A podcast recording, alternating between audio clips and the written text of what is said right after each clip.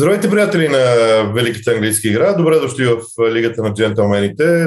В, когато мина уикенд, в който не е имало клубен футбол, честно казано, аз самия не се чувствам много комфортно. А, имам усещането за някаква празнота. Националните отбори не могат да, го запълнят, да я запълнят. А, сега, за да не си помисли някой, че разсъждавам от гледна точка на телевизионния бизнес, в който аз съм, аз съм част от него, така или иначе, нека да кажа защо е така. За мен клубният футбол съдържа много повече качество на играта, отколкото националните отбори. Защото в националните отбори, и треньори ще ви кажат, те нямат кой знае колко време да изглаждат детайли в играта. Те имат начина, те, за тях най-важната задача е да използват индивидуалните качества на футболистите. Тоест, ние в националните отбори в общия случай виждаме сбор от индивидуалности, които са събрани, който успее по най-бързия възможен начин да направи отбор от тези индивидуалности, печели. Говорим за квалификациите, не говорим за първенствата, защото при първенствата вече, които са а, крайните финалите на съответните първенства, говоря за европейско, световно и така нататък, нещата са по-различни. А, поради това, че няма чак толкова много детайли, ние виждаме в мачовете на националните отбори само основни неща. Основни а, принципи на игра в защита, основни принципи на игра в атака а, и индивидуална класа. Признавам се на мен, това не ми е чак толкова интересно. А, оттам идва и моя проблем. А, държа да го изясня, за да не се окаже, че някой мисли по различен начин. Въпросът обаче е друг. В един момент а, човек трябва да си даде сметка, че това, което имаме сега през ноември, е последната пауза, реална пауза, преди идното лято. Поради тази причина съм решил да подходя малко по-различно към всичко, което ще кажа тук. Ще започна с това, че първо, може би трябва да коментираме новините, които излязоха в последно време. Назначаването на Стивен Джерард начало на Астан Вила е безспорно събитие номер едно. Защо е събитие номер едно? Първо, защото продължава една тенденция към това клубове, които имат нужда от а, нещо ново в представянето си, да се обръщат към млади, те първа развиващи се менеджери. Логиката подсказва, че примерно преди 10 години, вероятно избора на Астан Вила би могъл да бъде сам Ардайс. Сега е Стивен Джерард. Какво можем да очакваме от Стивен Джерард. А, мнозина тръгнаха да поглеждат към стила на игра на Рейнджърс и да си казват, той ще направи също в Астан Вила. Според мен не е така. Не е така по няколко причини. Ако погледнете внимателно играта на Рейнджърс в Шотландия, където Рейнджърс доминира, доминира естествено, и Рейнджърс в Европа, ще видите два различни отбора буквално.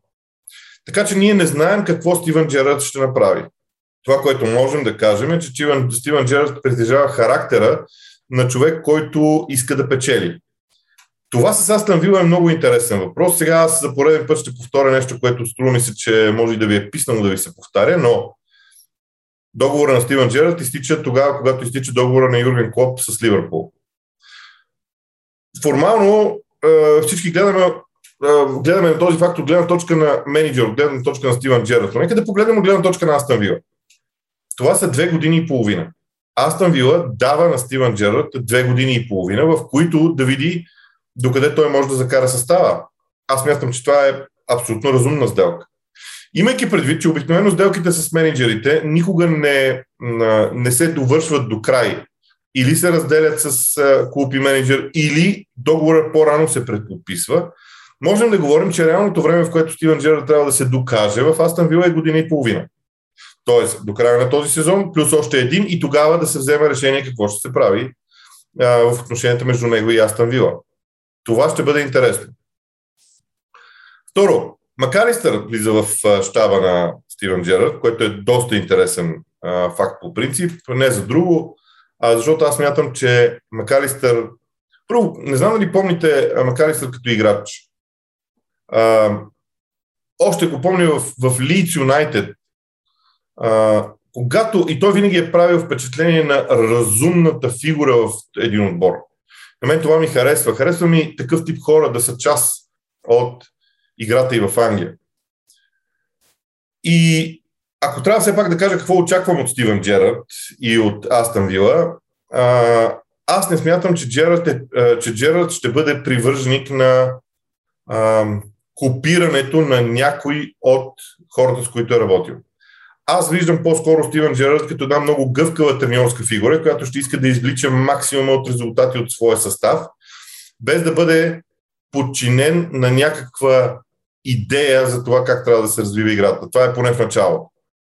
Предизвикателствата пред него ще бъдат насочени вероятно към това да вкара новите фигури в Астан Вила в титулярния състав и да извлече максимум от тях. А Астан Вила похарчи взетите пари за Джак Грилиш, бих казал, доста добре като индивидуална класа. Сега въпросът е да видим докъде той може да ги изведе а, напред.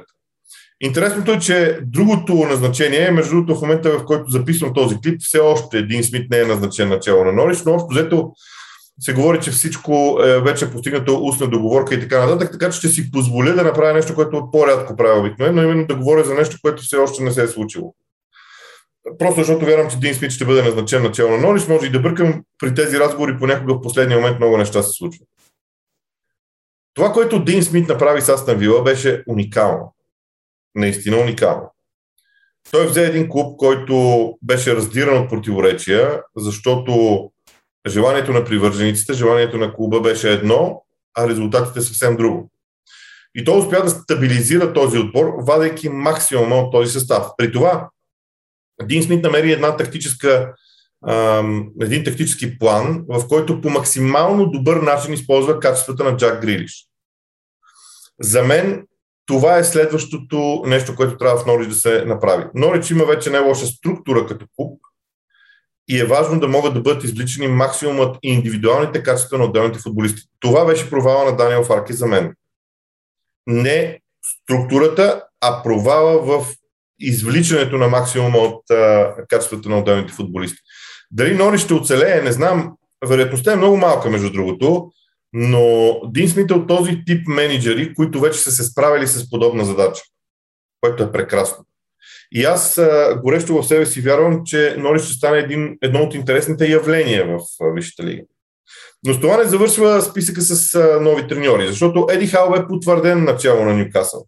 Какво ще направи той? Ако внимателно погледнем мачовете на Ньюкасъл, след като Тибрус напусна или след като Ньюкасъл и Тибрус се разделиха, ще видим две неща. Ньюкасъл не може да играе с отбори, които са много по-силни от тях, но Нюкасъл има а, така способността с отбори, които са извън топ 6, топ 8, да, да им се противопоставя. Аз пак няма да направя връзка с Борнем от Неди Хал. И ще ви кажа защо. Когато един менеджер си вземе почивка и година, година и половина, две го няма от, на, на, в професията, а, това може да означава промяна в неговия стил. Защото менеджерите правят точно това. Те не стедат на дивана, а когато са свободни, първо, разбира се, е нормално да си починат и след това те започват да обикалят, да разглеждат, да виждат нови неща, да събират информация, да обновяват стила си. Точно заради това тези паузи в тяхната а, работа обикновено са позитивни. А, и аз очаквам Еди Хао да ни поднесе нещо ново и различно. Какво той имаше в Борнемот?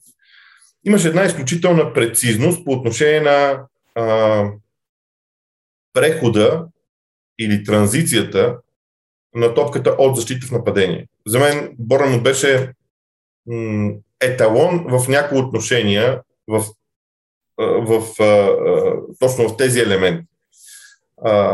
Използването на фланговете. Различните тактически идеи, които има, различните тактически формации, които използваше Еди Хао. Тоест, той не е от тези, които лесно могат да бъдат предвидени какво ще направят. Но е важно едно да продължи тенденцията към това Нюкасъл да играе стабилно в отбрана. Това е, може би, най-важно. И сега, а, държа да обясня, да, да, държа да подчертая още нещо, което, за което никога не ни стига времето. Между другото, аз доста съжалявам за тази тема. Темата е най-общо казано статистиката и статистическата информация. Първо, в момента има няколко важни неща, които трябва да бъдат казани. Едното е чистата статистика, която е, да речем, количествен измерител на даден показател. Примерно, брой удари. Те са определено число. 10, 20, 30, ай, 30 са много. Те са точно определено число. брой голове, брой допуснати голове. Това е някаква бройка, някаква стойност на даден показател. Има обаче аналитични показатели, които показват оценка на, дадени, на дадено събитие.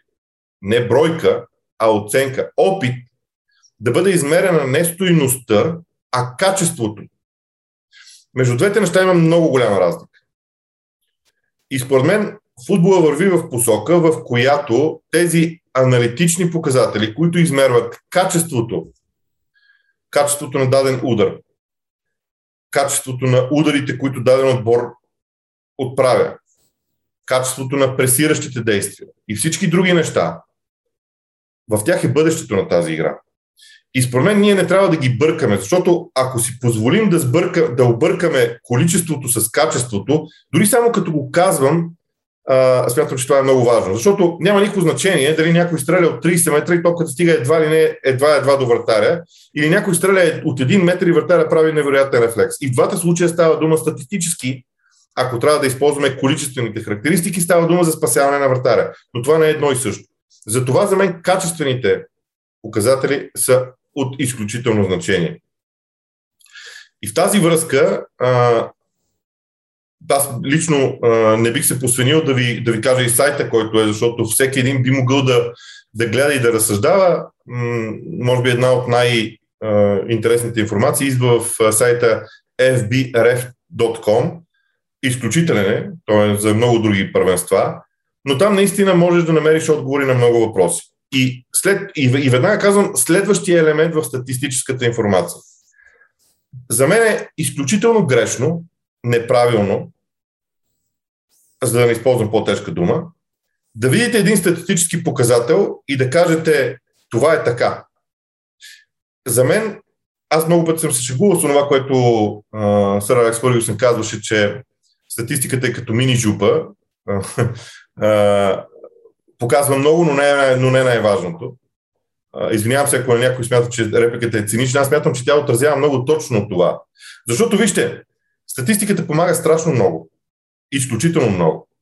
Но тя трябва да бъде използвана, и това е нещо, което аз горещо вярвам. Трябва да бъде използвана за потвърждаване на нещо, което ние видим на терена. Защото ако извадим цифрите от контекста на играта, ние можем да си измислим съвсем друг футбол. Няма нужда да давам примери за това как някоя статистическа информация може да се изкриви. Затова, да, статистиката, анализа посредством такива а, количествени, а и качествени измерители може да бъде направен, но той трябва да бъде а, базиран или той трябва да бъде използван като потвърждение на нещо, което ние сме видели с очите си на терена. Не може да дойде един човек, който никога в живота си не е виждал футболна игра, но пък борави чудесно с статистика и да ви направи анализа. Няма как да стане това. Това е глупост. За мен е важно да гледаме футбола, да го анализираме и да търсим да търсим потвърждение на или, или пък да бъде отхвърлена идеята ни посредством качествените а, показатели. Показателите за качество. Не за количество. Или не само за количество. И ще ви дам пример. Веднага ще ви дам пример в това отношение.